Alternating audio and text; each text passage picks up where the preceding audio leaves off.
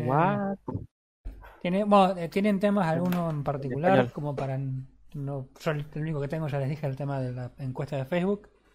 Así que no sé Yo tengo. Yo quiero que hablemos de cosas. No decía nada yo. El juego que vengo jugando esta semana. ¿Ok? eh, porque está muy bueno. Ese que Y- se veía lindo que me mostraste el otro día, sí. Sí, exacto, ese. Me encanta, Frodo no se lo compró, pero lo puso en wishlist. Literalmente estaba 50% off es a 100 pesos. O sea, Bueno, ponerlo en wishlist, pero está a 100 pesos es que no sé qué está esperando, que en Navidad esté 20 mangos. claro. La verdad que, que alguien se lo compre a alguien, ese es el tema, me parece. ¿Te acordás Ah. que yo sigo una cuenta que se llama Deco por dos mangos? Bueno, Frodo es juego por dos mangos. Eh, así que bueno. Vos, primo, ¿qué tenés como para.? Nah, noticias nomás, chiquitas. Es un buen, es un buen segmento, ¿eh? Juegos por dos mangos. Juego por- Mira, Un, Sí. un intro a dos, jue- a dos jueguitos nomás. Y ¿Alguno a dos mangos? No. Eh, bueno, nada, listo. Entonces. Chan, chan, chan, chan. No, No me arranque- digas, no arranques todavía. no tengo que- me digas. ya, ya estabas grabando. ¿Qué va a hacer? Estaba grabando. Todos los domingos lo mismo. Que lo. Todos los domingos lo mismo y todos los domingos siempre en la parte previa a que inicie la grabación se escucha Solamente hablar a, Eli de los más diversos temas. Sí. Igual es mejor cuando la baiteas diciendo Todavía. no se escucha bien lo que decís pa- Claro, Se para que, para que grite como desaforada. y clarifique. Eh, ¿Qué onda? ¿Cómo, cómo andan, muchachos? Ah, hasta, la- hasta los huevos con la cuarentena. Sí, Uh, mirá. Mirá, Mirá, te lo justo, dice- justo te lo vos te vas a quejar a dos tipos que viven en Mar del. Plata. No voy a decir nada. Nah. O sea, vos tuviste dos meses de fase 5, tuviste 60 días yendo a pasear y jugando afuera y, yendo a la placita. Y nosotros acá encerrados viciando porque no nos queda otra opción que estar en la compra. Olvídate. Tengo, tengo, chabón, le saqué varices a la silla. O sea, Mm, Qué rico y gráfico que. Eh, man, vivo en esta silla, chabón. O sea, estoy más tiempo en esta silla que en mi cama. O sea, no, no, no. Está muy bien. Es una persona normal y adulto funcional. Sí, O sea, para mí dormir es para los niños y los jubilados. Pues, sleep is for the weak. es teórica después la, la siesta. Hasta que la ciencia no demuestre cuál es el beneficio de dormir. Eh, bueno, nada, eso. Eh, arrancó el capítulo número 19 de la FK Gaming Podcast. Estamos con Refe y 19. con Frodo, como todas las semanas. Eh, nada, eso. Esta semana sigue la cuarentena, para sorpresa de nadie. Eh, Eh, sí, hasta el mes que viene. sigue, sigue esta vez que viene, en Mar del Plata nos tiraron para atrás una fase, así que, tipo, no sé, Sí, tengo que jugar más, no sé, no sé cómo es la onda. claro. Así que bueno, nada, eso. Eso. Los 19 capítulos, nada mal. Eso, eso les iba a decir. Eh, vos pensás que 19 capítulos, en realidad porque hubo una semana que no publicamos uno, así que son en realidad 20 semanas, lo cual son 5 meses, chabón. ¡Eh! Es- Mirá qué bien. ¿Cómo estás? Nosotros somos de las pocas personas que emprender, que quisieron un proyecto de cuarentena y efectivamente lo llevaron adelante.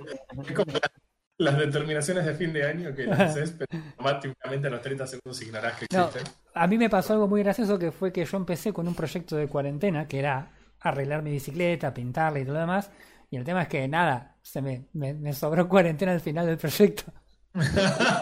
es verdad, me acuerdo que nos mandaste la foto cuando estabas pintando la bici. Aparte no fue tampoco que me dije, bueno, lo hago en tres días, sino que me llevó un tiempo importante. Estuve varias semanas, casi un mes pintando, armando, desarmando y enos aquí con otro proyecto más. Me encanta porque esta es una buena época para hacer esos famosos eh, do it yourself videos que, que te explican cómo hacer algo re fácil y cuando lo mirás claramente te lleva una semana y media hacerlo. Claro. No hay excusa. Pero, Te voy a eh, enseñar cómo te voy a enseñar cómo hacer una mesa con solo 50 dólares. Tenés esta sierra sin fin en la que cortás las maderas. Y vos decís, "Hmm, Claro. Ajá, y supongamos que tenés un cuchillo tramontina. Claro. ¿no? el mío, el mío le faltan varios dientes, así que nada, no, no. Va, a tardar un año más. ¿Qué, qué puede pasar? claro. Nada malo. Nada Tenés cuarentena para rato, así que. No, no vas a poder comer milanesas en el, en, en el interín porque vas a tener ocupado el Tramontina, pero bueno.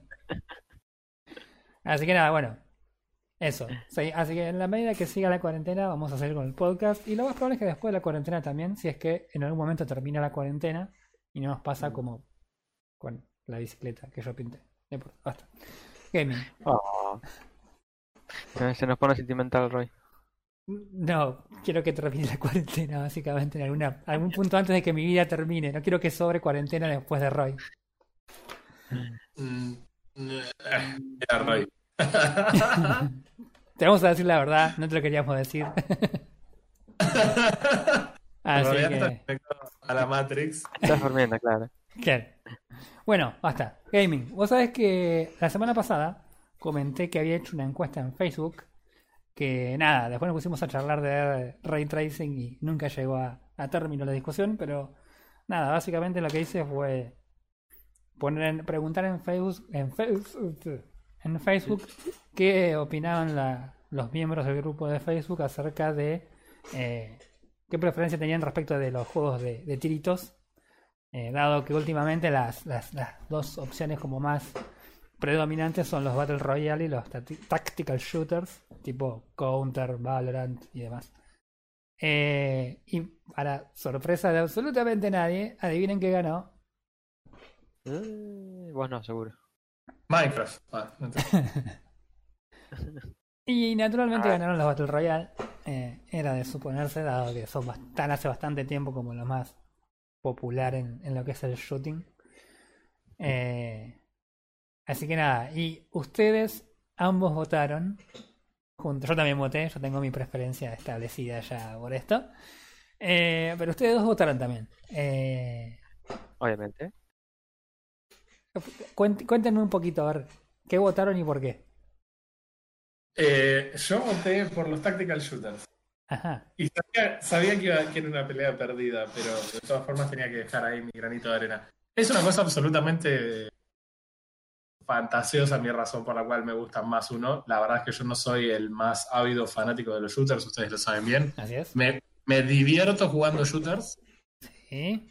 no, no soy bueno en ninguno y eh, nada, tampoco es que digo, eh, me, me desespera jugarlos, pero es como que cuando voy a jugar un shooter prefiero eh, que sea una situación como un poco más creíble, me gusta más la inmersión que el shooting en sí.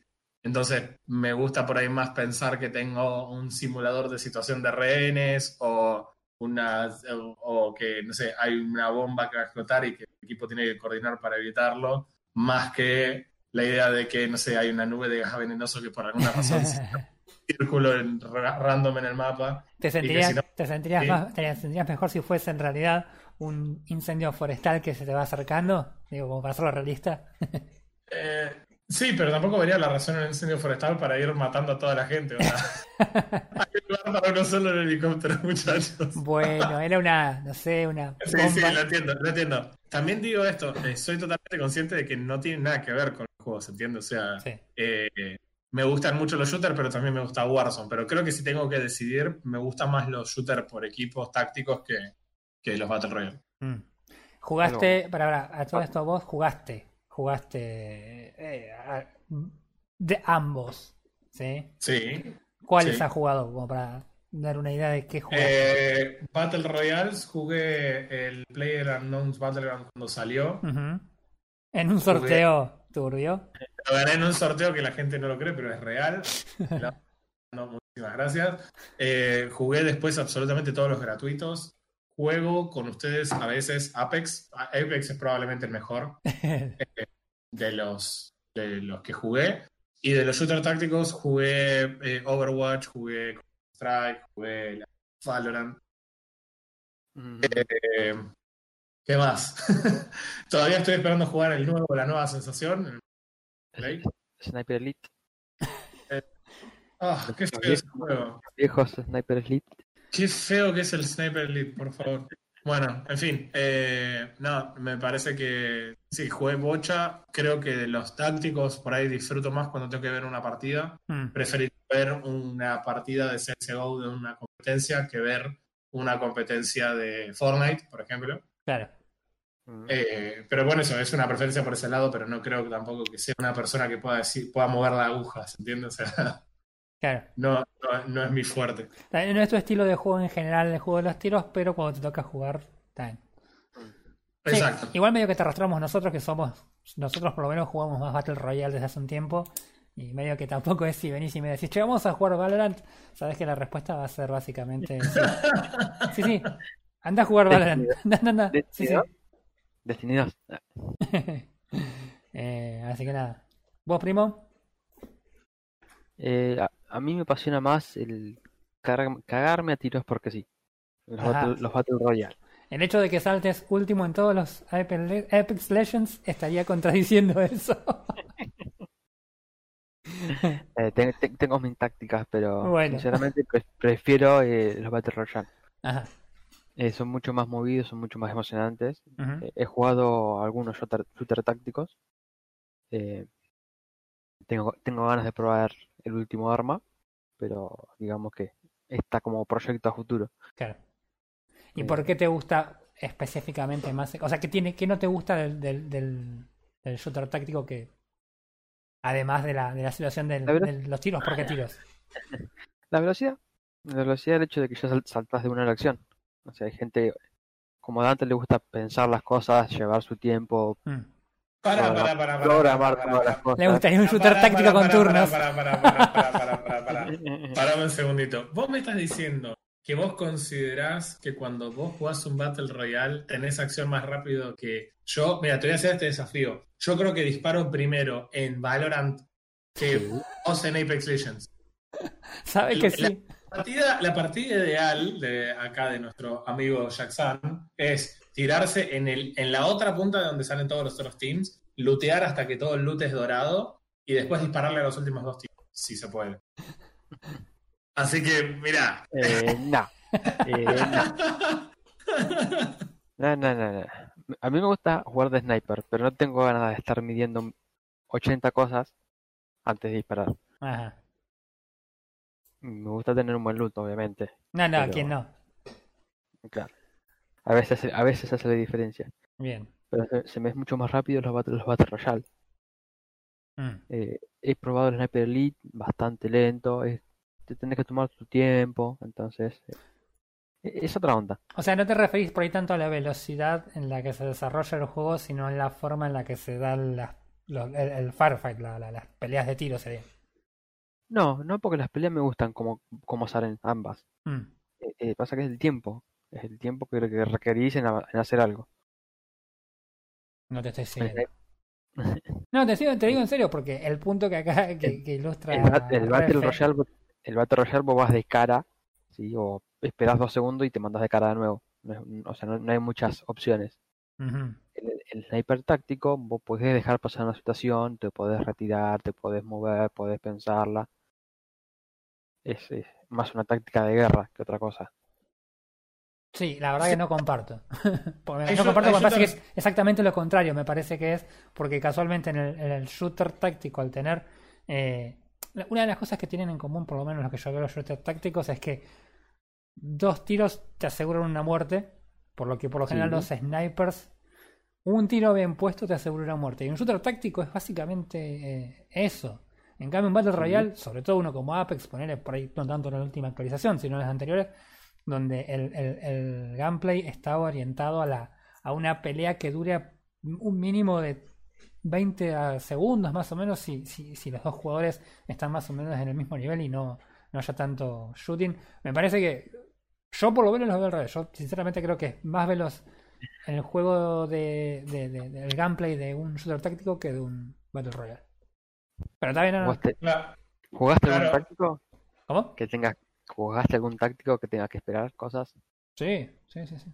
De los, ¿Cómo tres, cuál? de los tres juegos que yo puse en la, en la encuesta, a los tres los jugué. Counter-Strike, Valorant y Rogue Company. Los tres los jugué. Y de hecho Rogue Company lo juego ahora. y, y Rogue Company es por ahí el más frenético de los tres que mencionaste Y definitivamente. Rogue Company, de hecho, estoy jugando. Tiene dos modos de juego Rogue Company. Uno que es eh, Counter-Strike, la bomba. Y el otro modo de juego que se llama eh, Strikeout, que es básicamente te tiran en el mapa y vos tenés, son creo que tres rondas, te tiran en el mapa y el- cada equipo tiene como un, un pool de, de vidas que pueden eh, revivir instantáneamente y volver a la acción instantáneamente. Eh, y eh, me divierto mucho más en ese modo que en el otro en el que me muero y tengo que esperar y, y nada, no sé. Hago- Tam- hago- también- calculo los impuestos mientras estoy esperando También hay un tema con eso, que es que el- es muy distinto jugar un shooter táctico solo que jugar un Battle Royale solo. Eh, no tiene nada que ver. O sea, si vos jugás un shooter táctico solo, en el que requiere coordinación de equipo y demás, y la verdad que se hace bastante más tedioso. Eh, cualquier un equipo es más, es más difícil. En, en los otros Battle Royale, en los que, por ejemplo, se juega directamente solo, no tenés ese problema y tu experiencia depende lisa y llanamente de lo que vos hagas al respecto de la partida, digamos, pero Claro. no depende de. Sí, Entonces, aparte- eso Sí, un montón. Sí, Y lo a- otro que a mí por ahí me, me impulsa, que no me había olvidado, pero ahora que por ahí mencionaron algunas cosas, me, me saltó, que también es para tener esa misma decisión. No soy muy fan de que las habilidades, de que los personajes tengan habilidades, ah, y si tienen habilidades que sean tan influyentes en la partida. Eh, por ejemplo, Valorant es un gran ejemplo de cómo meter spells a la fuerza en los personajes, pero los spells no tengan ningún tipo de relevancia. claro. Pero Apex Legends, por el otro lado, dentro de lo que son los Battle Royale, es un ejemplo de cómo poner spells, pero que por ahí no necesariamente en el combate sean los más influyentes. Mm.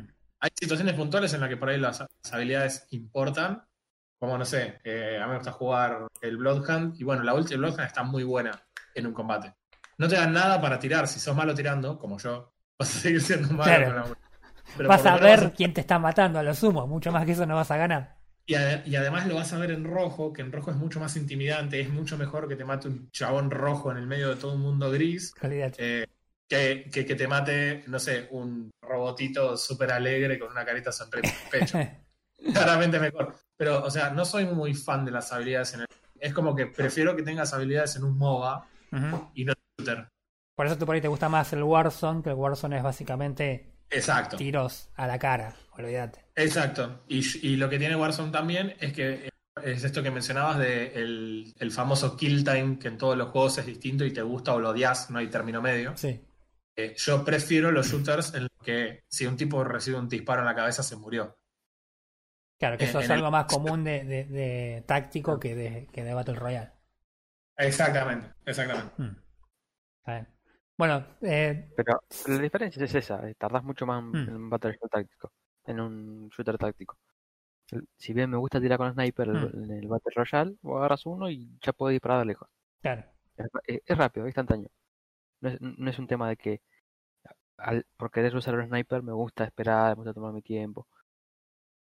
claro. Tengo ganas de disparar con un sniper.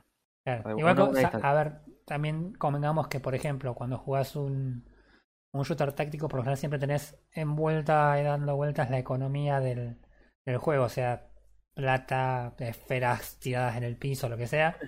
Y Claro. siempre tenés alguna forma de, de evitar que en la primera ronda el tipo te salga con un sniper todo armado y tenés que por ahí comerte un par de rondas de rifles de asalto de medio pelo hasta que llegas al- Mm, a, a tu arma preferida. claro. Claro, y también te agrega esa, esa complejidad, digamos. O sea, hay algo que me gusta, por ejemplo, en los shooters tácticos. En el comienzo de la ronda los dos tienen la misma plata y los dos básicamente tienen acceso a las mismas cosas. Mm. Y cada uno decide ahí en base a la estrategia quién va a ser el mejor. En cambio, en un MOBA por ahí caen los dos al mismo tiempo y el que looteó primero el arma probablemente mate al otro, independientemente de las habilidades de los jugadores, quiero decir. Entonces, Cuestionable. Claro, te, puede, te puede agra- agradar eso, o sea, eso puede ser algo que te favorece, o eso puede ser algo que por ahí te lo quita. En mi caso, quita, obviamente. No, yo te digo la verdad. Ahora voy a dar mi, mi, mi, opinión. Yo la verdad que no, no jugaba muchos shooters y empecé a jugar Overwatch hace un par de años, ni bien salió. Y la verdad que fue como de- descubrir que de hecho no era tan manco para los shooters. Así que empecé a jugarlos en general. Eh, yo, prefiero el Battle Royale en parte por lo que decía recién Frodo acerca de, ir directamente a las piñas. Nada más que yo sí voy directamente a las piñas. Yo. O sea, sale el avión y yo estoy cayendo. O sea, el, avión es como que pago al pedo el pasaje porque me tiro en la puerta. Eh, Y como caes te vas. Y como caes te vas o como caes te quedás. Porque si te- estás una hora luteando y después viene un tipo con una creve y te rompe la cabeza, lo mismo que nada, estado una hora jugando al eh, Death Stranding Simulator. Eh, entonces, a, a mí en realidad no es que me disguste el shooter táctico, pero me aburre toda la idea de las rondas eh, en las que tenés que esperar a que todos mueran eh, para ganar o para, para, perder y volver a arrancar. esa idea de que, nada, saliste, eh, nada, un par de tiros, moriste y estás chequeando el Facebook en el celular, mirando fotos en Instagram mientras los otros pibes están tiroteándose, me, me re, me y me la rebaja. Uno de los grandísimos problemas que para mí tiene Valorant es la idea esta de que sean 453 rondas por partida, donde en la mayoría terminas muerto tarde o temprano. Muy rara la... O sea, no es que es muy rara, pero las rondas son razonablemente cortas y cuando tenés un tipo que está jugando a, a esconderse abajo de las piedras y vos te moriste, es como... Dale, crack, hace algo. Hace, haceme divertido aunque sea mirarte, porque ni siquiera eso, ¿entendés? Entonces, eso la verdad que a mí no me, no me termina de cerrar. Por eso decía recién lo de Rogue eh, Company, que el modo de juego que más me divierte es un modo en el que de hecho te morís y salís de nuevo. Entonces no es que estás... Mm.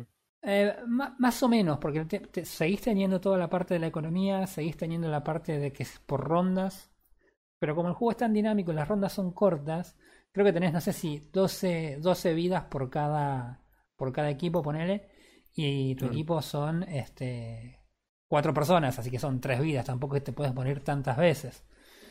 ¿Son eh, compartidas las vidas o son.? Son todas compartidas, son compartidas. Son 12 vidas para, para cada equipo. Te pueden revivir. Eh, si creo que tenés 10 segundos para revivir a alguien que se cayó y no te consume una vida. Es, es entretenido el modo de juego. la, verdad que lo hace dinámico, pese a ser un, un, un shooter táctico. Pero la, la, a mí lo que me, me termina llamando es la, la, libertad del la libertad del Battle Royale de, decir, bueno, caigo donde tengo ganas. Hoy tengo ganas de reventarme a tiros, pum, de cabeza todas las veces ni bien llego. Hoy tengo ganas de, no sé, eh, ver el paisaje, pum, caigo en el, en el mapa anterior y voy, me voy caminando, este Este. El tema del kill time es raro porque no me molesta ninguno de los dos. O sea, Overwatch, por ejemplo, tiene un kill time recontra bajo. Recontra alto, digo. O sea, no, no, no hay, prácticamente ningún arma que te one eh, hay muchos personajes con barreras que te dejan generar una, una cobertura instantánea. Hay denegadores de proyectiles. O sea, hay, hay un montón. Entonces, y es entretenido. Por el otro lado tenés juegos como Warzone que, nada, una bala y moriste que también me gustan. Quizás eh, dos. Quizás dos, si el, si el que te está disparando soy yo. Eh, Apex, que está justo en el medio, es una cosa que está ahí justo en el medio entre, entre muerte instantánea y, muerte eterna. Claro, pero hay una diferencia también radical. Overwatch no, vos no elegís el arma, un personaje tiene un arma. Sí, sí, pero vos en realidad una vez, que elegís, una vez que elegís el personaje sabes qué arma estás jugando. O sea, yo Claro, no, pero lo que quiero decir es, no podrías poner que un personaje tenga un kill time demasiado bajo comparado con otro, porque no puede, no puede cambiarlo. Simplemente harías que un, un personaje sea más jugado que el otro. Entonces lo quiero decir, si vos tenés un arma que es fuerte en Apex, el que la encuentra tiene una ventaja y tiene sentido dentro del contexto del juego. Bueno, looteó o tuvo suerte y cayó en el lugar que, estaba ese arma y está bien que el chabón tenga una ventaja en ese sentido. En, en Overwatch no puedes cambiarlo. No es que... Eh, no, pasa que, pasa que por ahí en Overwatch tenés otros elementos que tienen que ver, por ejemplo, la composición de la, del equipo es totalmente distinta. Eh, eh, es un elemento, la composición en Overwatch es un elemento vital, o sea, no, es que simplemente elegís cualquier personaje y salís con 6 DPS. claro, como por eso mismo está, está bloqueada la, la parte competitiva en, en 2-2-2, como para que haya un balance más o menos razonable eh, y la sinergia funcione como un equipo y, no sea un deathmatch así como, no sé, Call of Duty. Em, pero, y en ese sentido también hay cosas que me molestan, por ejemplo, tanto de Counter-Strike como Valorant, me parece que el, tema del, cómo son las armas me, me, me me sacan. O sea, tienen un, kill time también bajo. pero es como recontra injusto, es como que tiene muchas cosas aleatorias que no, no me terminan de cerrar. Y en ese sentido, Rogue Company es más parecido a, Overwatch en el sentido de que tenés que disparar y es más, más arcade el asunto, entonces nada. Pero creo que es algo que también no, no, no, me, no me termina de cerrar. Nunca probé el, Rainbow Six, el Siege, no sé cómo será el kill time en ese juego. Eh, no, no, nunca lo jugué y no, la verdad que nunca lo vi jugar tampoco, así que no tengo ni idea. Pero sí, básicamente la idea es esa. Me, no me molesta tanto el kill time, pero sí la, la situación de esperar entre rondas. El... Es como que le quieren meter turnos a mi juego de tiros y no, no va. Roy y su campaña de odio contra los turnos. Contra todo lo que se espera. Sí, Me acuerdo la última vez que Roy salió en la tele porque fue a una farmacia, le, le dijeron que saque el turno y la aprendió. Claro. ¡No más turnos en esto! Así que nada, bueno, pero esa fue la encuesta. Seguramente esta semana este, arme alguna otra y aproveche para no buscar información en toda la semana en, el, en internet y tener un tema gratis para ver. La siguiente encuesta va a ser ¿Cuál es tu RTS favorito y por qué es el Age of Fire 2? claro, Más o menos. totalmente. Bueno, por mi lado yo tengo una noticia también para charlar. A ver. Está, está asociada al League of Legends, que es un juego que cada vez juego menos. Evidentemente eh, encontré algo que es mejor, que está dentro del mismo mundo.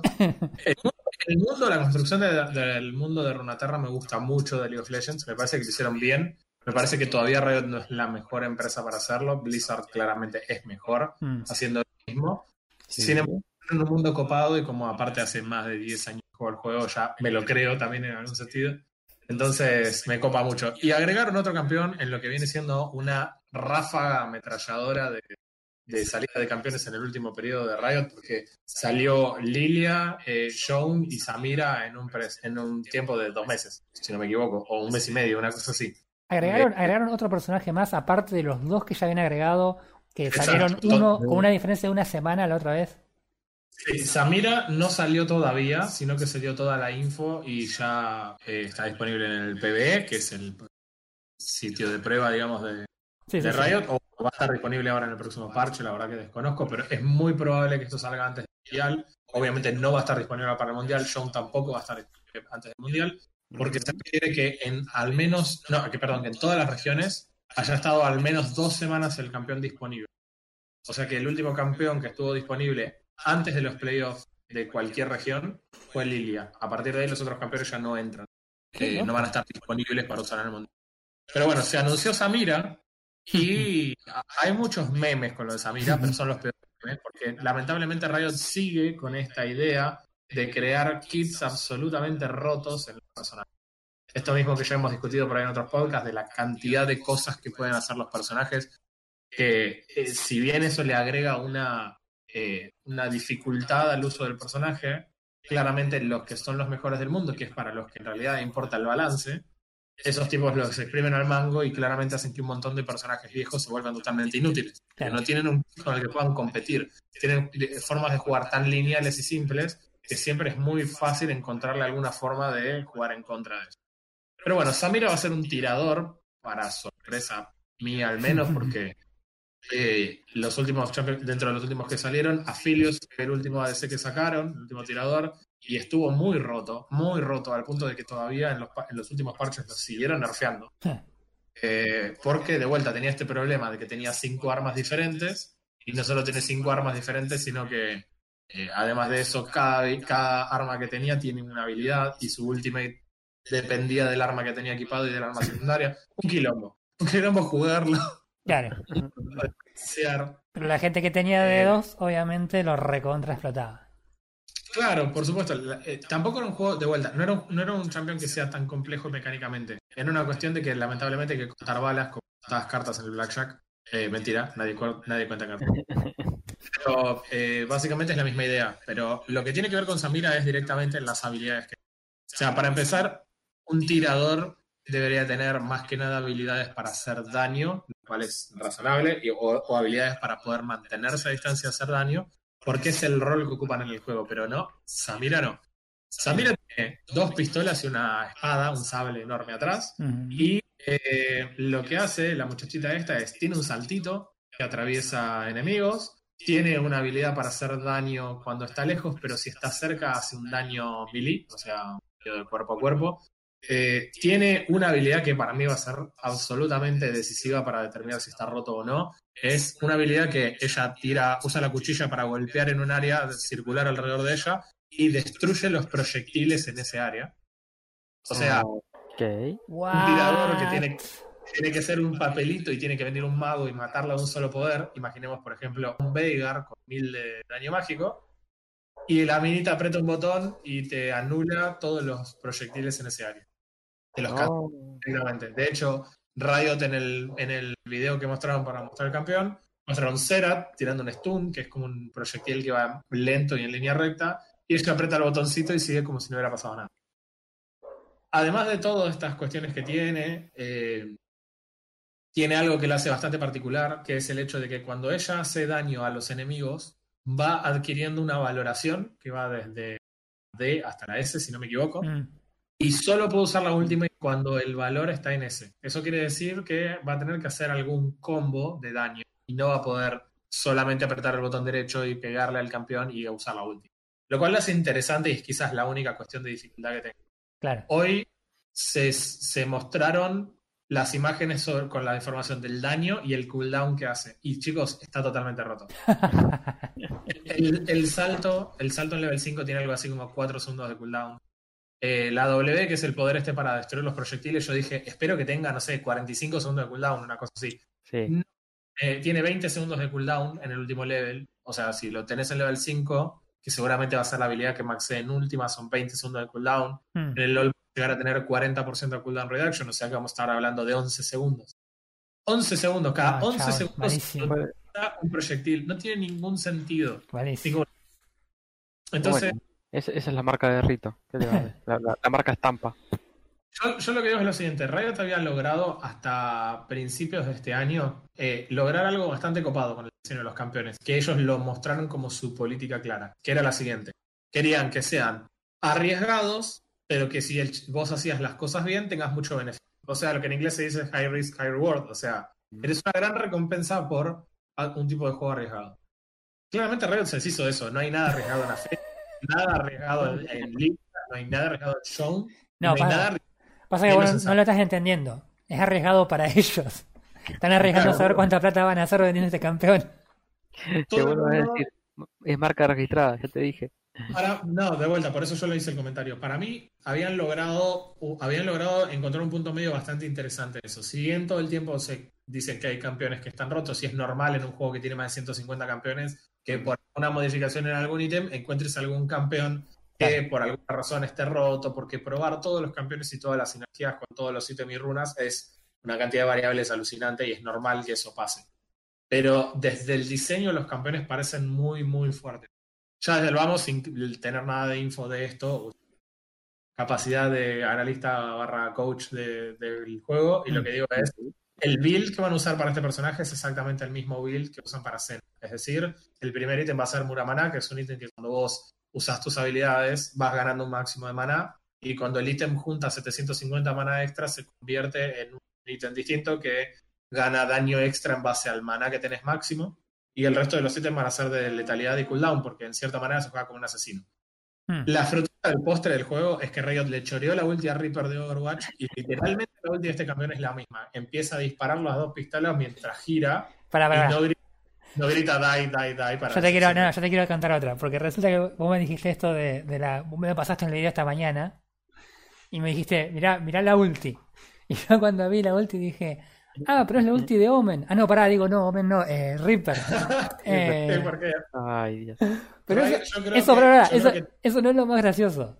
Porque la W, que es lo que vos estás hablando, que es el, el skill este que elimina proyectiles, resulta que Diva, de Overwatch también, tiene una habilidad que es la matriz de Diva, la, la matriz de defensa, que es una matriz que se proyecta delante del personaje que elimina todos los proyectiles. Claro, yo lo que digo es lo siguiente. Digamos que una habilidad de bloquear proyectiles tampoco la inventó Blizzard con Diva. Y es algo No, no. que te la puedo defender. Pero la ulti es una copia totalmente directa. Yo imagino que Trindamer, Riot Games, Mm. probablemente esté en su casa llorando porque ellos querían inventar a Reaper antes que Blizzard. Entonces, me- de Reaper en todos lados. en todos los juegos que tenga. Eh, la verdad es que el diseño de Samira me da a entender que probablemente esté muy rota. Va a ser un champion que va a estar perma baneado en todas las partidas competitivas de acá a de- un mes como piso. Mm. Eh, eh, la verdad que parece en los papeles absolutamente rota. Hay que ver después en la práctica qué pasa, pero parece tan rota que va a funcionar en todos los niveles y la verdad que no, no me cierra por ningún. Mira, yo te digo la verdad, yo la- las veces que he jugado, cuando jugaba Dota 2, me acuerdo que había un, un ejercicio que era como recontra... No, no, no prejuicioso, sino que te perjudicaba en realidad, que era la idea de hablar de, los, de las habilidades de los, de los héroes por separado. Era como que no importaba cómo lo dijeras, era como que siempre sonaba que estaba totalmente roto y después en los papeles cuando lo- el, el, el- o sea, cuando vos hablabas de las habilidades de un héroe que ya existía y que estaba recontra balanceado, sonaban como muy fuerte. Eh, nada, y, y no puedo evitar pensar en eso. Pero también tiene que ver con que uno también conoce un poco el juego. Yo no conozco LOL, la verdad que no. No lo juego, no, no, no es un juego que me llame. Eh, Pero de todos modos, sí, sí, no. Suena, suena por lo menos así desde afuera como bastante bastante roto Es raro. O sea, si vos miras las habilidades sin saber de qué personaje es, pensás que estás hablando de un asesino. Claro. Mm. Lo que es lo más razonable, un asesino tiene que tener alguna especie de salto, tiene que tener alguna habilidad que se reinicie o que tenga muy poco cooldown para tener algo de movilidad, tiene que tener habilidades que hagan mucho daño. Pero en este caso estás hablando de un kit de un asesino en un campeón que probablemente haga mucho daño con los ataques básicos de todas maneras, porque es un tirador. Claro. Entonces es como que tiene lo mejor de los dos mundos. La, la diferencia con Dota 2, eh, que una diferencia que es primordial, en cierta manera el balance de Dota es hacer rotos a todos los personajes. Eh, eh, yo sé que suena feo lo que estoy diciendo, pero quiero decir, al eliminar algunas de las resistencias y que las habilidades todas, todas hagan daño verdadero, te cambia un montón el concepto de las habilidades. Y en algún sentido todos los champions de Dota están rotos, y si están todos rotos, ninguno está roto en realidad. No, no, digamos. no entendí la referencia de las de, la, de las de eliminar las resistencias, no, no. Es que por lo menos, no sé si es algo porque yo jugué muy poco Dota 2, pero en Dota 2 vos tenés una armadura que resiste los golpes normales, pero lo- el daño que te dice el spell que hace, Sí. excepto que en su momento había un ítem que reducía el daño de las habilidades, todos los demás hacías literalmente el daño que decía la habilidad. No, Mm. hace años, no, de- desde Dota en, en Warcraft 3 que tenías de armadura y armadura física y armadura mágica. Ok, pero no había, por lo menos en el momento que yo jugué Dota 2, demasiados ítems de resistencia de habilidades. No, hay, hay un par de ítems, pero no es que hay muchos tampoco. Claro, por eso, pero es un juego que más que nada, o sea, no, no creo que haya demasiados tanques que giren en torno a evitar el daño de las habilidades, sino al CC y otras cuestiones, pero el, el LOL es un juego que las habilidades tienen muchísimo más peso y que hay champions que directamente se counterean por tu capacidad de armar ítems que reducen el daño de las habilidades. Campeones que no hacen ningún tipo de daño si no es el daño de sus habilidades. Entonces, en ese sentido, me parece que hay champions que están mejor balanceados en, en el LOL. Yo, que- yo creo que ten- yo creo que tendríamos que agarrar un día, instalar Dota 2 y Sí. jugar los tres. Y- Y pechearlo. ¿Eh? instalado. Ah, Vos no contás, porque vos tenés todo instalado. Este. Porque, Eh. no, evidente, no, eh, tenés un, un concepto bastante extraño de Dota 2 y te digo, no, no es así. Tengo un concepto bastante malo de Dota 2. A mí Sí. Dota 2 no, me gusta. No, no, ya lo sé. Por eso, pero tu, tu concepto, tu concepto es, es, es, es fundamentalmente erróneo. Eso es lo que me, me llama tanto la atención. Ok. Y lo, Está bien. me lo voy a anotar para acá, para poner acá. Jugar Dota 2 con Ref. Porque, Eh, porque va, a ser- va a ser divertido. Ya hace una banda que sea- no juego Dota 2. No, ya me aburrió ese juego, pero.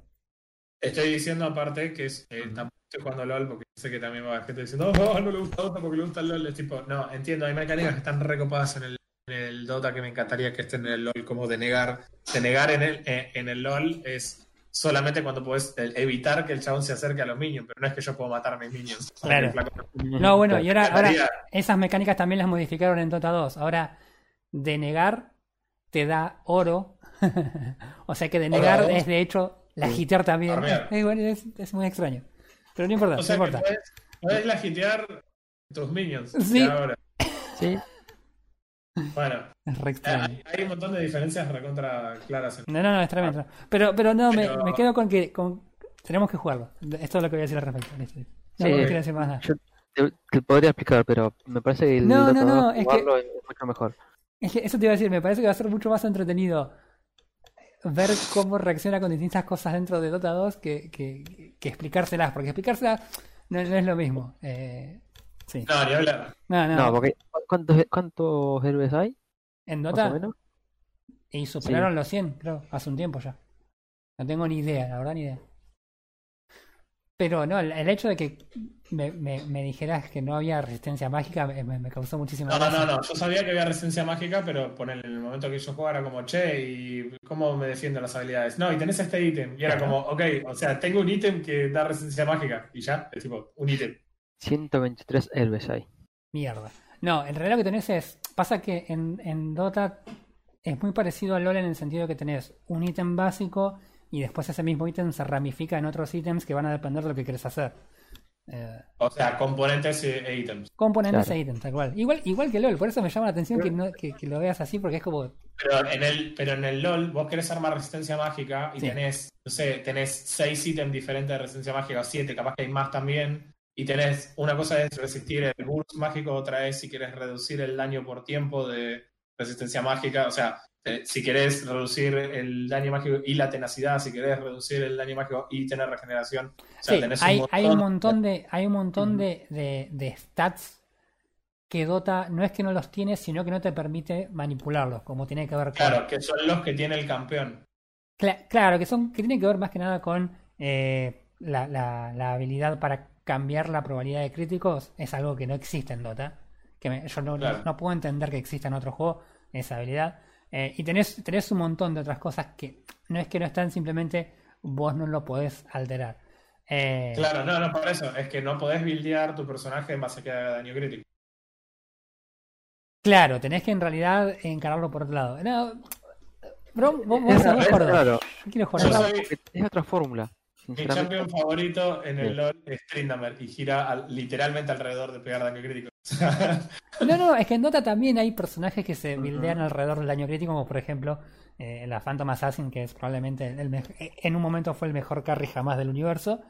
Roy, estás, estás el micrófono. Sí. Eh, que su, ulti- su ultimate es una pasiva, o sea, para que te des una idea de la diferencia, que según el nivel que tenés, te, permite dar eh, críticos por 2, por dos y medio o por 3 creo, según el nivel de la ulti.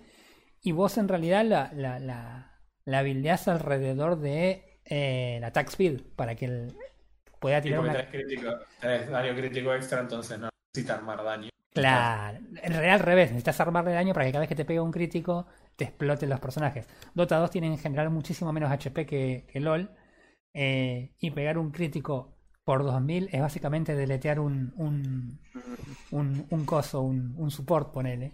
Entonces, Claro. eh, nada. No, no, pero lo, dejé- lo dejé acá anotado, vamos a jugar Dota 2 esta semana, ¿saben? Dejemos. No, no, no, no, no. Ahora, ahora te voy a romper las bolas y vamos a jugar Dota 2, ¿saben? ¿saben? retomaremos el tema la semana que viene. Lo vamos a jugar. No, Lo vamos a hacer jugar y después vamos a charlar de qué pasó. Una la- partida que sea. Una partida que No, sea. no, no, a- tiene que hacer un par para que le agarre más o menos la onda. Tiene que jugar dos o tres partidas. Y... Porque igual yo te digo, el juego está tan cambiado que yo tampoco sé jugarlo, así que date una idea que. Yo creo que solamente jugaba Dragon Knight, creo que se llama. Sí. El, el único que me gustaba. sí, sí, sí. Tanque. Tanque, tanque clásico de los primeros de la vieja escuela. Eh, tanque ADC. Sí, después lo fueron cambiando, después le hicieron más, un toque más a ese, que también depende cómo lo armes, ese es el tema. Mm. Así que nada, bueno. Eh... nada, no, me, me fui con el tema del Dota. No, no, es que, eh, es que se me cae la baba de, de pensar que vas a sufrir jugando Dota, es buenísimo, es lo mejor del mundo.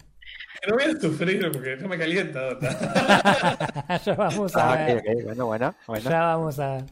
Eh, Volvamos, al, ga- volvamos al gaming. Volvamos al gaming. Eh, así que nada, bueno, eso. Así que bueno, ¿Qué? nada, eso. El PJ roto de, de Rito, para variar. El, el nuevo. el nuevo. El- claro, el nuevo. Sí. Yo creo que lo mejor que le- lo mejor que va a pasar es que no va a estar disponible para el mundial y por ende tenés todo un año para balancear ese campeón para el mundial. Mm. Pero vamos a ver qué es lo, es lo que termina sucediendo. Claro. Eh, pasaron cosas bastante, bastante raras igual con el diseño de los campeones, eh, en términos de que por ahí Riot directamente diseñó campeones para que funcionen en un lugar y nunca jamás funcionaron en ese lugar y de- tomaron decisiones de balancearlos para jugar en el rol que efectivamente los jugadores lo juegan. Como es el caso de Cena. Cena era, la idea de Cena era tener un support que pudiera ser, que pudiera tener rango y tener una pistola, porque eh, Cena es la esposa de Lucian, digamos, Lucian es el, el pistolero digamos, de dos pistolas, el que juega el carry, la idea era poder poner al lado a su esposa muerta atrapada en la linterna de Thresh, claro. y le dieron un rifle enormísimo que dispara muy lento, y la gente dijo, che, está buenísima para jugar la carry. No, no, pero es un soporte. Carry, dije.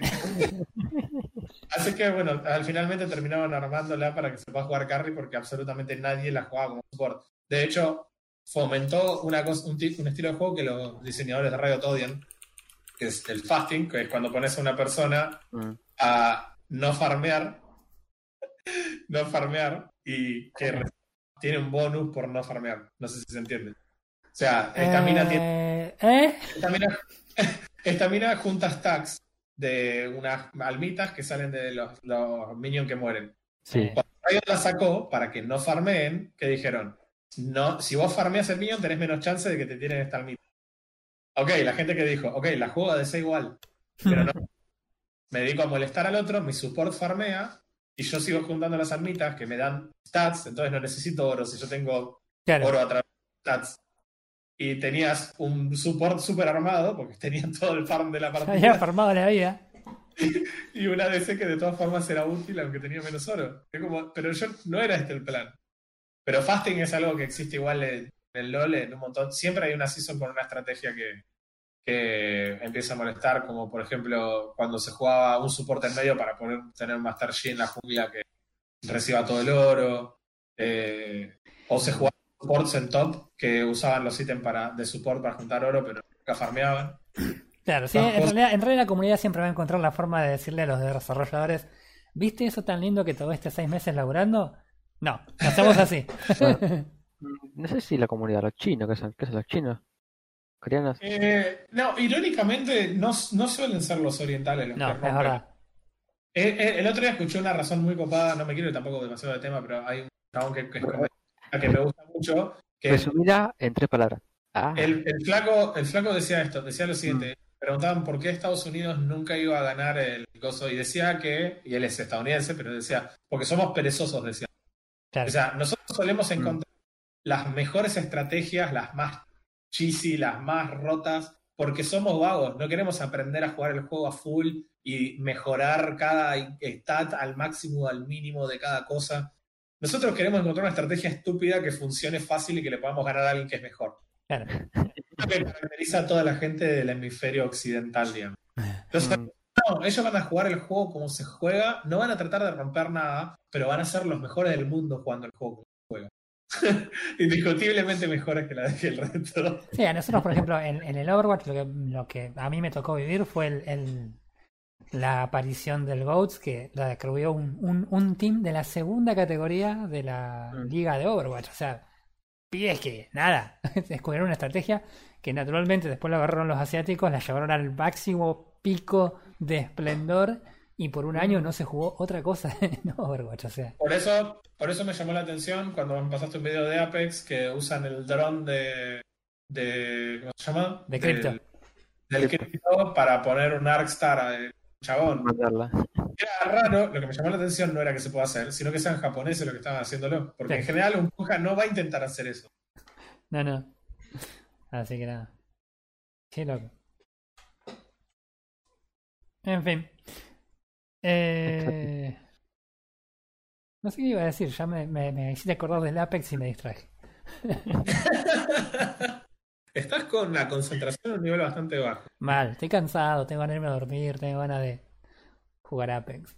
Tengo ganas de, hacer, de crear un, bonto- un botón mortal de la muerte.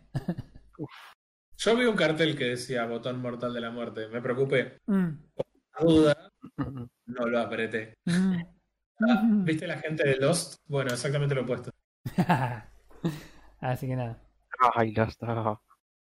Este. mm, No sé, Tengo- tenía algún yo otro. tengo Una Ah, noticia media chiquita. a ver. Hace nueve días, yo sinceramente no, no había visto nada de esto en internet. Salió un juego en Epic, Sí. eh, acción, pelea y aventura de un famo- de una famosa serie de televisión, dibujito. Eh, creo, creo- creo que también está para Android. Salió Ah. eh, Samurai Jack. ¿Qué juega? ¿Posta?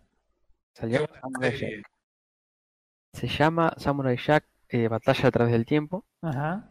y es estilo, no sé si es open world, parece, parece que es open world o, o, una in- o esa imaginación open world me- media, media lineal, Sí. pero de, de pelea. Vas cambiando de arma, tenés estadísticas, medio RPG también. ¿Vos, vos sos Samurai Jack? Vos sos Samurai Jack. Ok. Vos, vos agarrás en el trailer que salió, eh, arranca donde, donde termina la serie, Ajá. arranca desde ahí. O antes del capítulo final, arranca de por ahí. O sea que yo nunca la vi esa serie. ¿Nunca No, viste Samurai Jack? No. Es muy buena. Es muy, muy buena. ¿Para que la voy a anotar abajo de jugar al Dota con Dante? De la lista, de la lista de compras. No, la lista de compras está del otro lado. Sí, seguí con, con tu juego.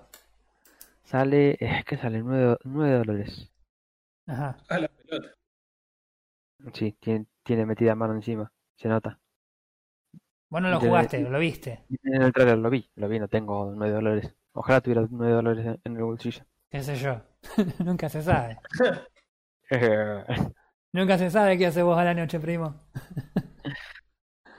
bueno, che, che, soy Yo sé coreano. lo que hace. Juega. Claro, soy coreano. Por eso no tenés 9 dólares. Y estoy probando un jueguito así, que ahora en la semana también vamos a probarlo, A junto con, junto con Dota 2, eh, Among Us, entre nosotros. Está en Steam por 60 dólares, 60 pesitos Ah. argentinos, 70 pesos argentinos, no es tanto. Cuando dijiste 60 dólares, así como si nada me asusté. Me quedé, me quedé en el tiempo. Eh, pesa 70 megas, 80 megas. Y es como un policía de ladrón, ladrón A en un ver. grupo. Contame un poco más. Se juega, puedes jugarlo en LAN o online, Ajá. eh, mínimo de 4 personas, hasta, hasta 10 personas. Eh, Tiene un, un tono Qué de caricatura. extraño los dibujos de este juego. tiene un tono de caricatura y la idea es, todos estamos encerrados en una nave averiada Sí. y hay entre 1 a 3, 5 impostores según lo que se define en la partida Sí. eh, y entre todos tienen que descubrir a los impostores y, matarlos o, o asegurar de que no maten a nadie. Los impostores, ¿qué, qué objetivo tienen? Matar a todos. Ok. Entonces, vos- cada uno tiene una tarea en la nave que tiene que arreglar. Sí. Por, por ende, te tenés que separar del grupo. Y no, ten- y, y no tenés, y no ves todo el mapa vos. Uno ves, no tenés visión de todo. Claro. Tenés un, digamos, tenés dos metros de tu monigote de visión. Entonces, te tenés que separar y arreglar la nave para poder escapar. Mientras tenés tantos impostores buscándote, a ver si te agarran solo, te morís. claro.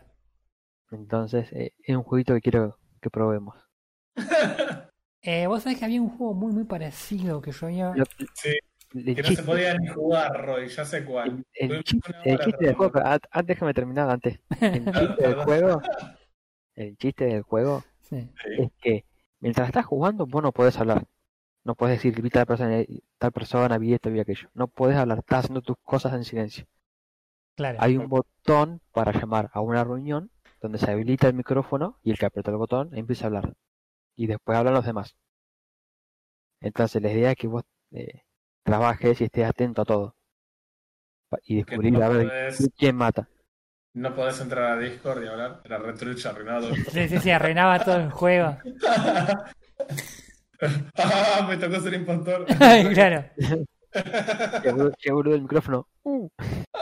Claro, el juego que yo había, que había jugado, que no había jugado, intentamos jugar parecido a este y nunca pudimos, es el Hit, también en Steam, es free to play. Sí, Sí. sí, me acuerdo. Era como en un momento, en un momento mucho antes de este podcast, Sí. la idea era que este mismo grupo, no este, eh, había más gente en ese momento, Ujú. eh, el grupo empezábamos a jugar juegos totalmente rotos y ridículos de, de bizarros y hacer videos y matarnos de risa de lo roto que estaban los juegos. Pero este juego estaba tan roto que nunca llegamos a probarlo. No se podía jugar. Era una porquería. Cualquier otro precio que no sea gratis no valía la pena. Claro. No, no, era terrible. No, injugable era, me acuerdo, injugable. Pero pregunta, ¿vos probaste este juego ya o lo querés jugar? Lo chusmeaste pero no, no lo El jugaste. juego, el juego lo chumié. Lo chumié dos veces nomás. Ok, ¿y qué onda? Es entretenido. Es entretenido porque estás a la defensiva, estás atento, estás pensando. Eh, ¿Pudiste, qué, ¿Jugaste las dos posiciones o fuiste solamente... No, no, sola- no solamente inocente. Ok. Falta la parte, la parte divertida. Y- Che, ¿y el impostor puede one-shootear a la gente? ¿Onda te ve y te mata? O- Sí, sí, te ve y te mata. Te ve y te puede dejar pasar para hacerse el boludo. Ok, Tiene sus técnicas, sí, para moverse. Eh, pasar desapercibido, usar escapes, escapes dentro de- de ciertas habitaciones. Tiene, tiene sus herramientas. Ese es el chiste del juego. Eh, intentar descubrirlo y que el impostor no Claro. pase desapercibido. ok. O sea, mientras más gente, mejor. Mientras Sí, no, 10 no, ni personas hablar, ¿no? que dando vuelta. Sí, aparte es un juego que, más allá de la mecánica que tenga, tiene una, mu- una cuestión muy, muy social que tiene que ver con qué es lo que hace la gente. Claro. ¿A quién, a quién culpamos? ¿Al que siempre miente en la vida real? Eh, Bueno, igual amigo, igual te digo, es, es material es material para arruinar amistades también. Ojo. Eh, ¿Qué amistad? Jugando- Vos no sos mi amigo, sos mi primo, así que vos, rasque como te rasque, vas a seguir siendo mi primo. Ahora, No. Dante. Ah, así, ya- así que después se los paso y, y vamos. Hay que reclutar gente para Dale. probarlo. Dale. Suena piola, suena piola. El hecho de los gráficos que estaba viendo recién yo en la PC eh, son básicamente gráficos de un jueguito flash, de un jueguito flash de navegador más o menos. Vi- ¿Viste el, viste el, el juguete ese tel- de teléfono celular para los bebés de 3, 2 años? Que vos apretás un botón y hacen, y hacen ¿Cómo se nota que no tenés hijos? Evidentemente. Te iba a decir que la verdad que no son así, pero bueno. Bueno, el, el- que el juego en, en esos juguetes. Ok, Ahora ok. sí. Ahora entiendo por dónde venía la referencia. Claro, claro, sí, sí. Lo, lo corre. Bueno, a ver, and- andás, andás de padre y no me jodas. Eh, eh, aguantá. Este, Bueno. bien. Por mi lado, eh, Sí. si vos tenés 100 mangos ahora en el bolsillo, que en plata de hoy por ahí no es tanta plata, aunque plata, por supuesto, eh, si tenés 100 mangos los tendrías que estar poniendo ya en Steam, o te vas a un pago fácil con la orden y te vas a comprar, porque Autonauts, que está de oferta ahora por tanto como 104 pesos, si no me equivoco, es un juegazo. Está re bueno, se ve absolutamente... No hay una palabra en castellano que sea como cute. O sea, es lindo. Yo Sí. sé que cute es lindo. Es adorable. La palabra que, que en realidad la palabra Es adorable. es adorable, claro. Se ve Tanto que te hace gri- gritar. Adorable. Decís, ah, todo el tiempo que estás jugando. Es-. Está muy, muy, muy, muy, muy bueno. Eh, anda en cualquier compu que hoy se pueda tener. Ah. Lo- los recomendados igual te tiran a 970, es una gran mentira. pero eh, es un juego muy livianito en lo que pesa, pero no es un juego muy liviano en lo que se puede hacer. ¿Y de qué se trata el juego? El juego es básicamente un tipito que va a colonizar un planeta. Te tiran ahí, en este planeta todo cute, visto en una perspectiva isométrica, en la que se zoom a, a entrar y salir. El juego se ve una onda voxel art, pero mezclado con Unturned, el de zombies. ¿Te acordás? Eh, las cosas son medio defo, pero en el mejor de los sentidos.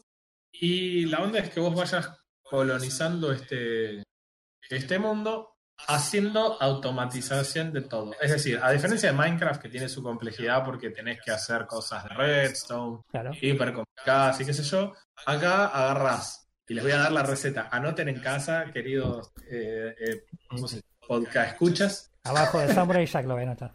Eh, Anoten ahí abajo, si van al super se traen un tronco, tres tablas, una vara y una semilla de árbol. Y con eso pueden armar un robot. Eh, me estaría faltando Y- un poquito de silicio. O sea, ¿con qué armas los Eh, transistores? Mira, te calmas, capo. Yo lo hice y funcionó. y sí. Eh, tenés un problema de envidia, ¿viste? No, la cuestión es muy copada porque a diferencia, a diferencia de otros juegos en los que usualmente te dicen hace esto 50 veces hasta que estás harto y después te doy una forma mejor de hacerlo. Ese es el, el que te dice, ok, talaste un árbol con el hacha, ¿no te sentís un estúpido? Bueno, mira, ahora agarrá ese árbol que talaste y con lo que talaste ese árbol vas a hacer un robot que va a talar una entonces decís, ah, recopado, che, eh, pagaron el robot. Ahora, al robot vos no le decís, anda y talar un árbol, que de la parte que a mí me gusta, también porque es un trabajo de programador, ¿no? Pero es que vos tenés que programar los robots, y eso es lo que le da la potencia a este juego. Programar para que los robots hagan lo que vos querés que hagan. Entonces, no es una programación compleja, el que alguno usó Scratch va a saber exactamente de qué estoy hablando. Scratch es un sistema de Google para aprender a programar.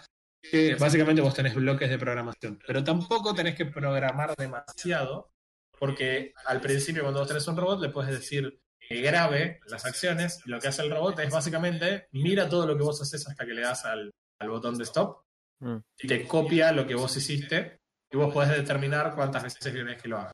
Casi todas las tareas son para siempre. Pero bueno, el robot eh, con el que, que puedes hacer al principio es un robot a cuerda, así que cada tanto se quedan sin cuerda. Entonces vos tenés el trabajo de ir revisando los robots y dar cuerda. Obviamente en un momento dije, pará, y si hago un robot que se pare por ahí y vaya dándole cuerda a los Ah. robots. Y fue como, che, este juego está muy bueno. es como eh, Entonces- Inception de robot hiciste. Claro, pero está bueno porque además tiene una campaña tutorial que está muy buena, muy, muy buena, en la que, claro, vos te dicen, bueno, ahora vas a hacer tu primer robot. Bueno, ahora le decís a tu robot que agarre el hacha que vos le das en la mano y que vaya y que tale. Bueno, el hacha que vos haces al principio es muy rudimentaria y obviamente después de talar, no sé, lo normal que un hacha se aguanta, 45, 50 árboles, la, el hacha se rompe y cuando se rompe el robot se queda parado porque no tiene más hacha para romper. Eh, entonces, en un momento, después de que vos hiciste varias cosas, te dice, che, pero fíjate que en la estación que vos crafteás las herramientas, podés decirle también al robot que si se le vació la mano, entonces vaya y busque un hacha en ese lugar. Decís que copado, ahora no tengo que ir a darle un hacha al robot cada vez que queda sin hacha. Ok, perfecto. ahora también tengo que automatizar la creación de hachas. Claro. Y así te convertís en la mafia de las hachas. película. Pero eh, lo- ¿Cómo era el del Confusion? Sí, de, la- de las hachas. Bueno, la cuestión es que el, el juego te va llevando de la mano todo el comienzo, pero en ningún momento te limita en lo que vos podés hacer. Sí, por ahí tecnológicamente te dice, ok, yo quiero que primero armes esto, consigas esto antes de pasar a la etapa siguiente. Pero el juego no te dice, che, es un límite en la programación, tenés un límite de memoria en los robots. Mm. ¿Qué tanta memoria pesan las rutinas que estás escribiendo? Sí. para que tampoco tengas un robot que sea, Hmm. ah, si se me terminó el hacha, voy al almacén de madera, la traigo, la dejo acá, busco una tabla, voy a tal lado, la pongo acá, con una hacha me equipo y voy a tal lado. O sea, Sí, la sí. idea es que, La idea es que no sea un Arduino. claro, exactamente, la idea es que tengas un montón de bots que van haciendo cada una de las tareas. Obviamente después de que yo puse los bots que cargaban pilas, me di cuenta que necesitaba un bot que cargue las pilas del bot que cargaba las pilas. Entonces, cuando no le da más cuerda a los otros robots, eh, pues pues, sin cuerda, nadie le da cuerda a él. Entonces estaba la misma. Bueno, y así vas encontrando un montón de cosas, está muy interesante. No, eh, muy piola. se ve muy simple y sí, después empieza a flashear, pero está bueno porque es como que en esta fantasía toda simplificada tenés una máquina que te da semillas de colonos. Y yo digo, ¿qué es esto? No puede ser. Sacás la semilla y sí, es una semilla de un colono Sí. que la tenés que poner en otra máquina. Cuando la pones en esa máquina, la combinás con cinco alimentos distintos o iguales, igual, pero tenés que ponerle cinco alimentos, y eso hace un bebé aparentemente. Lo cual es excelente. Oh, hijos, podés enseñarles a programar y enseñarles cómo nacieron, todo en un simple paso. Eh, la verdad que el juego está muy bueno, la idea es que estos colonos son, eh, o sea, no vienen en una nave espacial al planeta a colonizarlo, sino que vos los creas en tu planeta y los colonos tienen la misma maduración que las personas que van pasando de bebés a adultos. Entonces van pasando conforme vos los vayas alimentando y vas supliendo las distintas necesidades que tienen. Pero eh, eh, los colonos además te van entonces exigiendo que vos vayas haciendo nuevas cosas. Requerís, por ejemplo, eh, construir las casas, o por ahí empiezan a requerir, ok, yo necesito vestuario, o necesitan comer cosas específicas, entonces tenés que empezar a granjear, ya no te alcanza con pegarle con un palo a un arbusto. Claro. No se rían, literalmente necesitas pegarle, necesitas pegarle a un arbusto con un palo. Entonces yo obviamente, como este juego lo requiere, y es exactamente lo que me pasa a mí cuando juego Minecraft. Sí. Si yo tengo que ir a hacer algo a mano dos veces, ya quiero que haya una forma automática. No soporto tener que ir a hacer la tarea yo. Entonces, este juego me encanta. Es como, ¿me estás diciendo en serio que con un palo le tengo que ir a pegar al coso? Robot, que le tengo que enseñar al robot a pegarle con un palo. a- y que cuando se le rompe el palo que tiene en la mano, busque otro palo en un área determinada. El juego lo maneja de una forma bastante interesante, limitando el área al que vos le puedes determinar las acciones. Eso quiere decir, no puedo ir a buscar un palo en cualquier lugar del mapa, sino que delimitar de alguna manera la zona, de manera que tengas que llevar eh, los palitos a esa zona y demás. Sí, Eh, de modo tiene un que sistema- tengas, que tengas que armar una línea de producción que no sea uni, unirrobótica, si querés, un robot que haga todo, que era lo mismo que decíamos al principio del tema de la memoria, por ejemplo. Claro, exactamente. La idea es eso, que con el, la- el tamaño de las rutinas que pueden hacer y con el área sobre el cual son efectivas, vos tengas que ir armando así líneas de producción, que acá los manejan como equipos, está buena la idea, vos agrupás esos bots con, e- por equipos para una cuestión de practicidad. Entonces vos podés llamar, por ejemplo, a todo un conjunto de robots porque, no sé, de repente querés construir un lugar, entonces ya no querés que sigan plantando árboles, porque a todo esto vos no destruís el medio ambiente, sino que vas haciendo reutilizable todo. Claro. Eso, eso está bueno. Eh, la verdad que eh, a mí el juego me encantó. Tengo una No pregunta. necesito. Tengo una pregunta. Diga. Hablabas recién de los colonos y, y los huevos de colonos. ¿Los colonos tienen algún tipo de eh, profesión o especialización o son todos iguales? Todavía no llegué a ese punto juego y llevo siete horas. No tengo idea cuánto dura una campaña. Hmm. No tengo idea. Hoy siete horas que se me hicieron súper disfrutables. En realidad deberían ser más o menos cinco horas porque dos horas jugó mi hija. Ah, Eh, mi hija a todo esto tiene seis años y lo empezó a jugar y lo va llevando, con lo cual está bueno para el que por ahí tiene chicos chicos y quiere sentarse a jugar algo. además le puede enseñar alguna cuestión, claramente no sobre reproducción, los jugadores, los creadores del juego no saben un carajo sobre eso, pero sí le pueden enseñar un poquito de programación, que es súper útil. Me ganó la vida programando, así que les recomiendo.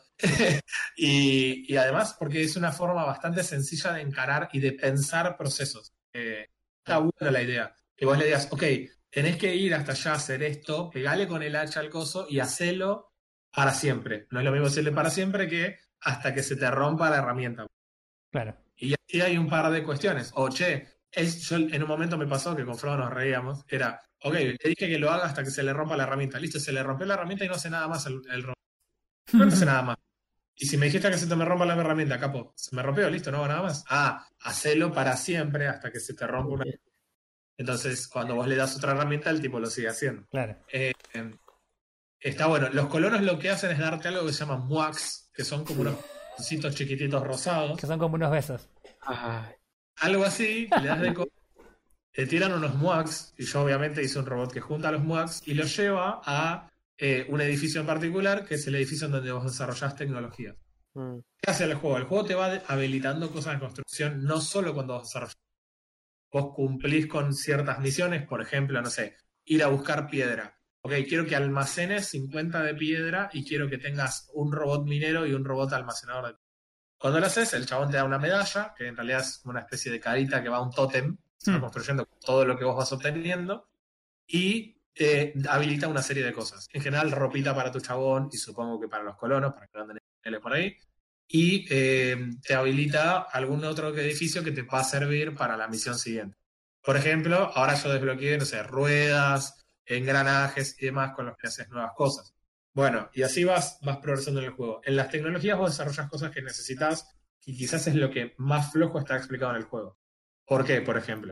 Yo estoy ahora en una misión Mm. en la que tengo que cultivar 50 plantas y cosechar 50 plantas. Pero nunca te explican que no podés cosechar plantas ni cultivar plantas si no desarrollas una tecnología que te habilita las herramientas para poder cultivar y para poder sembrar y para cosechar. Entonces, me pasó que llegué y no tenía idea cómo hacerlo, y como estaba medio trabado, empecé a desarrollar tecnologías random y de repente descubrí que eso era lo que me lo habilitaba. Claro, que te faltaba lo que- toda la rama de, de tecno- tecnología agrícola en realidad.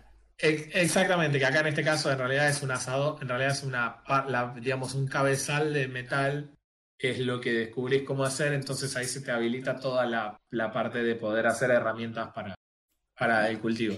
Pero está buenísimo otra cosa que es importante para tener en cuenta, no solo para, para vos que querés jugar el juego para relajarte, eh, que nos pasa, ¿viste? A veces necesitamos un juego que sea para, para bajar, tuviste un día estresante, una semana estresante, sí, sí, estás sí. encerrado hace seis meses en cuarentena. Bueno, lo que tiene este juego de copado es que si al robot se le rompió la herramienta o se te quedaron todos los robots sin cuerda, no pasa nada.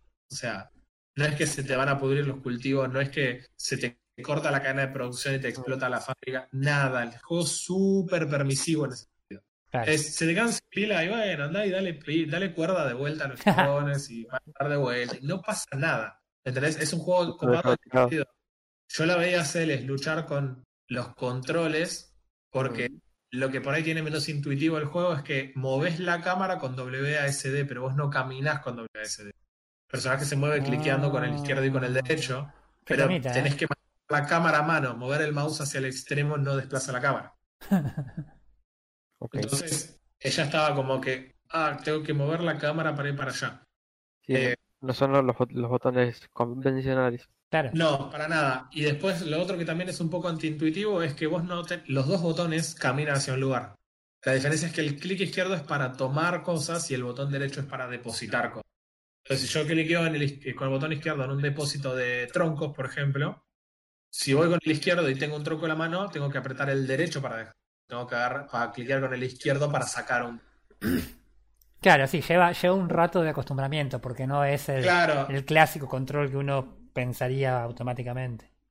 Exacto, sumado a que claramente Celeste tiene 6. Ah, yo al principio me pasaba que yo estoy acostumbrado a que camino con el botón derecho, entonces todo el tiempo estaba dejando cosas tiradas en el piso.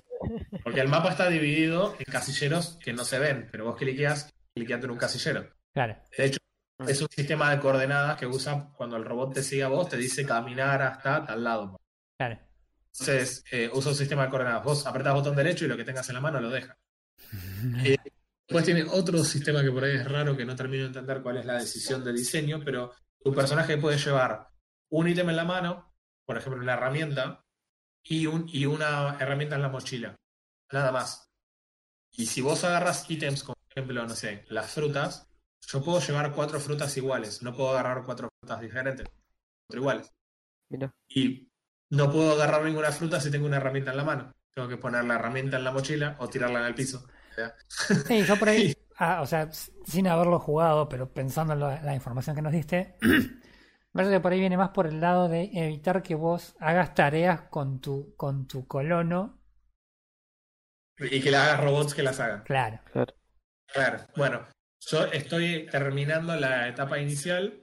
Me doy cuenta porque me habilitó un nuevo tipo de robots. Ah, que Claramente van a ser mejores que los que tengo ahora. No sé si va a ser una cuestión de autonomía, no creo, porque lo mismo tengo un robot que los recarga, necesitan así. que No sería una ventaja, pero probablemente lo que me dé, imagino, son robots con una mayor eh, capacidad de memoria. claro. lo cual voy a poder hacer tareas más complejas. Pero la verdad que es muy divertido verlos trabajar eh, y, y es muy gracioso como el juego te va a ir tirando, te va tirando puntitas y te va dejando a vos que descubras algunas cosas.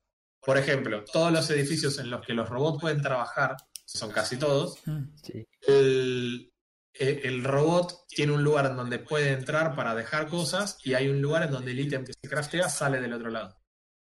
Pero ¿qué pasa? Solamente un ítem puede haber ahí. Entonces sí o sí necesitas tener robots que saquen las cosas y las guarden, porque si no, una vez que una- uno de los robots produjo un ítem, listo, se frena la producción. Entonces tenés distintos tipos de lugares de almacenamiento. Si quieres almacenar eh, troncos, tablas y varas, lo haces en un lugar, pero si quieres almacenar piedras es una caja. Claro. y, si, y en vez de un pallet. Entonces tenés distintos, si tenés un barril para líquidos, si vas almacenando cada cosa en el lugar que corresponde. Está bueno que al principio no tenés los lugares de almacenamiento de todo. Solo puedes tener tenés los pallets y las cajas. Entonces, si querés sacar un nuevo tipo de recurso, no tenés dónde dejarlo. Tenés que desarrollar la tecnología de almacenamiento para tener un nuevo tipo de almacenamiento. Entonces, como todo eso parece, quizás parece tedioso, pero al final del día vos no haces nada más que craftear los robots. Y seguís teni- hasta donde estoy yo sigo teniendo que craftear los robots porque no le da la memoria para poder dar la orden a un robot de hacer robots. Está- estás a un paso de crear a Skynet, Sabela. Claro. Estoy yendo a Skynet, sí, pero lo que digo es, eh, claramente en un momento dije, che, para, si puedo hacer robots que recarguen a los otros, también quiero hacer robots que hagan los robots. Claro, sí, no que. Es, que, es que es algo razonable que uno pensaría. Claro, pero bueno, el, justamente me imagino que eso debe ser un tier más avanzado, quizás el siguiente, no lo sé, pero quizás lo puedas hacer. Estaría bueno, no sé si es medio tryhard, pero estaría bueno que el juego te permita, eh, en algún sentido, hacer robots, hacerle espacio de memoria me dé para hacer robots, pero no los de su mismo tier. Mm. Claro, que sean robots, pero más, más, más chiquitos. Quer- Claro, ¿querés automatizar la creación de estos robots? Bueno, no podés todavía. Por ahora podés automatizar la creación de los robots anteriores, que que de acuerdo. Lo cual igual sería brillante y es lo primero que haría. Lo harán más lento, pero no dejan de ser automatizados. claro. Dos preguntas. Dado este sistema de robots, ¿hay una Sí. cantidad de robots que puedes llegar a hacer? ¿Hay un Obviamente, una de, una de las primeras cosas que me pregunté es, eh, ¿se va a romper si yo hago miles de robots? Y ya me puse en campaña, obviamente, de encontrar la forma de romper el juego. Hasta acá fracasé rotundamente, no lo pude romper. Pero debo tener ahora más o menos unos 50 haciendo cosas distintas. El juego performa exactamente igual que al principio y no me advirtió en ningún sentido que tuvieras un límite. Tampoco tenés un límite de colonos. De hecho, es medio gracioso porque al principio los colonos son bebés. Y básicamente yo saco bebés de una máquina y los tiro ahí en el pasto porque todavía no te habilita ninguna casa. Entonces, tengo un ejército de bebés que son alimentados por robots que golpean, que sacan la comida del piso después de que un robot le pegó con una vara a, un árbol de fruta que dropea la fruta y a un maíz se la tira un bebé en la cabeza que hace Max. Supongo que caca será medio feo para, Sí, sí, sí, sí. para desarrollar tecnología, pero eh, eh, hasta en eso está bueno porque el juego no pretende en ningún momento ser un juego serio. No estamos hablando de Factorio, ¿entiendes? Porque Sí. es muy similar a Factorio. Eh, no sé si, por ahí Roy lo conoces, pero me suena. Factorio hace poquito tuvo un review en PC Gamer y le pusieron 91. Eh, estoy absolutamente de acuerdo. Factorio es un juego que yo jugué y completé, pero es un juego que disfruté un montón. La temática es literalmente la misma, Claro. con una digamos, no, en realidad el tipo de juego es el mismo, pero la temática es absolutamente distinta. Es tu nave se averió en un planeta extraterrestre, caíste y haces máquinas industriales con cintas transportadoras para absolutamente todo, para generar autocrafteo y demás. Pero la, lo que tiene el juego es que vos caíste en un planeta extraterrestre habitado y estás contaminándolo, entonces los extraterrestres te atacan porque Ah. están defendiendo su planeta de la contaminación. Claro. No tiene nada que ver con esto. O sea, esto es tipo, reíte de que manqueaste con las cosas, de que tenés a la mitad de la producción parada porque a un chabón que... Porque tenés un sin- pibe que no le, le dieron cuerda. Exacto, el, el tipo que le daba cuerda a los otros tipos está dormido hace media hora sin cuerda, entonces se te frenó todo el resto. Eh, está buenísimo en ese sentido porque a veces necesitamos un juego para relajar. No todo tiene que ser competitivo, no todo el tiempo tiene que ser... eh, Aterrazar, aterrazar. Ah, no, perdón. Me emocioné. no, incluso no tendría, no tengo problema tampoco con el- los Battle Royale. Me refiero a que en general, viste, hay juegos que te ceban porque somos así, los que jugamos, jugamos siempre. Este es súper relajado, es, es bizarro de a rato. Claro. Eh, como. Stardew, como Stardew Valley. El Bastardo Valley es un señor juego. Yo creo que este todavía, por una cuestión de que tampoco lo terminé, eh, todavía no siento, si- no, no estoy seguro que esté a la misma altura. Definitivamente es un juego recontra recomendable y por 100 mangos, muchachos, es una ganga, es el momento de gatillar. Eh, recién hace un ratito mi Germu me decía que estaría bueno hacer eh, un canal que sea tipo juegos por dos mangos, gaming por dos mangos. Sí. La verdad que un juego de este tipo a 100 pesos en el que yo llevo 7 horas, 8 y estoy rascando la superficie. Eh, el juego me parece que está bueno. El hecho de que puedas programar indica aparte que conforme vos vas descubriendo la capacidad de usar los los loops, digamos, los bucles del juego eh, para, para, la- para poder programar cosas más inteligentes, te vas dando cuenta que puedes ir implementando las cosas de mejor manera y te desafía en ese sentido, no en el sentido de la dificultad ni nada. Mm. Tu tipo no tiene que comer, no tiene que tomar. Claro, nada. sí, Está no, bueno. no- no está, el juego no está pensado para que vos te rompas la cabeza eh, torturándote con cuestiones eh, de supervivencia, sino más bien es dedicate a, a- a programar este robotito cute y, y, y hacerlo que haga cosas divertidas. Eh, eh, es muy bueno en ese sentido, sí. Es un... No tiene elementos survival, tal cual. es- esa es la clave. No, no tiene ninguno. Nada te va a venir a atacar. Claro. Pero hasta ahora. Nada viene a Hasta ahora, hasta ahora. Tenés un, un tipito cute que hace bebés cute que se van, van creciendo y que los vas a poner en una casita súper adorable y vas a poner tu granjita con trigo que lo va a cosechar un robot que es adorable y todo. Tiene ciclo de día y, de día y noche que hasta acá vino siendo absolutamente irrelevante. Claro. Tiene tormentas, pero también son simplemente como, bueno, no sé, Unreal Engine me daba un ciclo de día y noche built-in y tipo le puse que sí. Claro. Sí, no, aparte, aparte igual por última para generar ambiente, porque en realidad tampoco es que... Sí, está bueno en ese sentido. Sí, te suma un poco, che, bueno, sí, se ve, se, se ve lindo que haya día y noche, te da un poquito más de sensación. Estás en Claro. un mundo más creíble y todo. Pero está, está bueno, es como, son esos juegos que saben que no son serios y se toman el, eh, todas las libertades. Sí. Los, los juegos antiguos.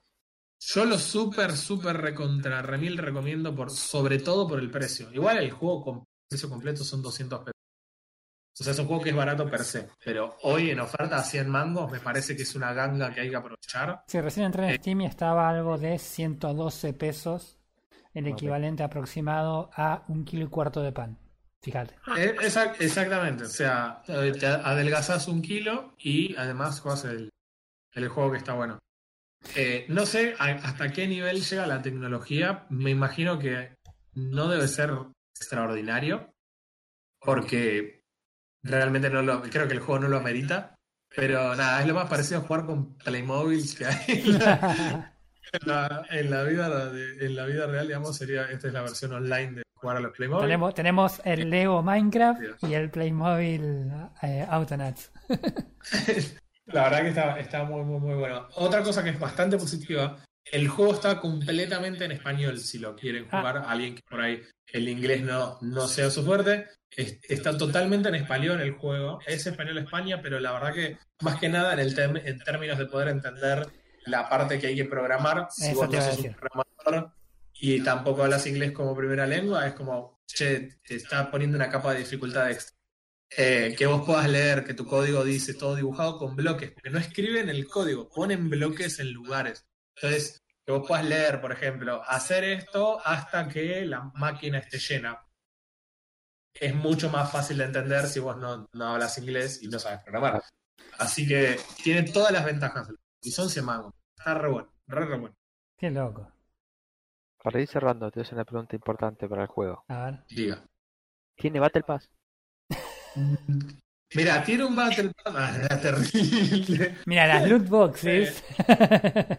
Mira, la, la gente de Denki es un buen laburo. Denki es el desarrollador y. Carve Digital es el publicador.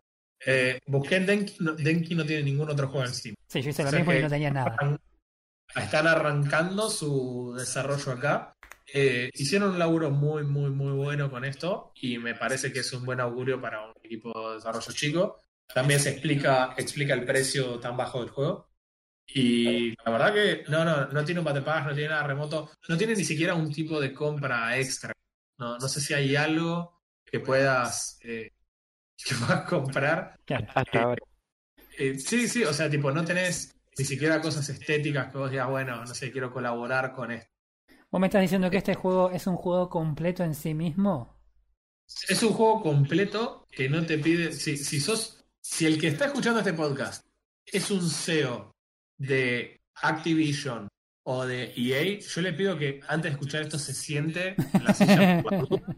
Pero el juego está completo en el momento del release y no te pide plata para absolutamente nada.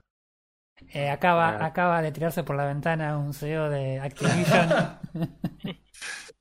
Bueno, y además si sos un CEO de Activision, la verdad, quiero que sepas lo siguiente. No me estás escuchando, pero te odio igual, chabón. Porque por lo menos tendrías que haber tenido los huevos de plantarte a China cuando te hicieron.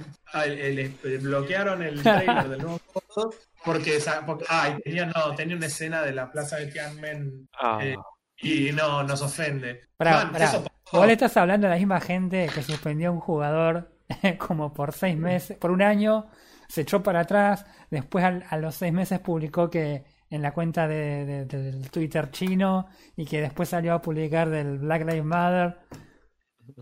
Sí, exactamente los mismos. Sí, un asco, son un asco. Sí. Loco, eso es una imagen histórica. Pi- Piensa en esto. El Call of Duty anterior que salió tiene una campaña en la que agarraron un hecho histórico y lo dieron, a- lo dieron vuelta totalmente. Hicieron creer que fueron los rusos los que destruyeron esa fila de como 15 kilómetros de autos en la entrada de un país en Medio Oriente, cuando la historia real es que fueron los yanquis, todos los chabones a misilazos. Claro. Ahora, agarraron un hecho real que pasó y todos lo hemos visto. El Sí, tipo sí, sí. los tanques, todos lo vimos.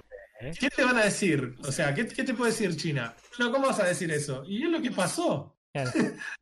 Es la primera vez que ponen algo como fue y se acobardaron. Nada, nada. Y una- China- Y los, dólares, los, dólares, los dólares chinos son como los chinos, son un montón. claro. Tienen como dos mil millones de razones para, para hacerle caso a China. Pero bueno, muchachos, recuerden esto. Cuando, cuando se quejan de que le banean las aplicaciones de, de- como TikTok, por ejemplo, o el plan es banear TikTok acá, sepan que China tiene baneado TikTok. Claro. Y es China la aplicación. Así que recuerden eso. Ay. Bueno, para mí eh, estamos, no sé chicos si a ustedes les queda algo más. No, no, yo la verdad que no. Eh, tengo promesas para esta semana. Bien, tengo, tengo anotado Dota 2, Samurai Jack. Se viene una semanita. Se, se llega la semana intensa. Sí. Así que nada, primo, ¿algo que comentar? No, no.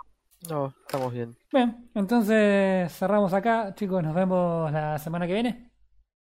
Dale, hablamos la semana que viene. Adiós. Chao, chao.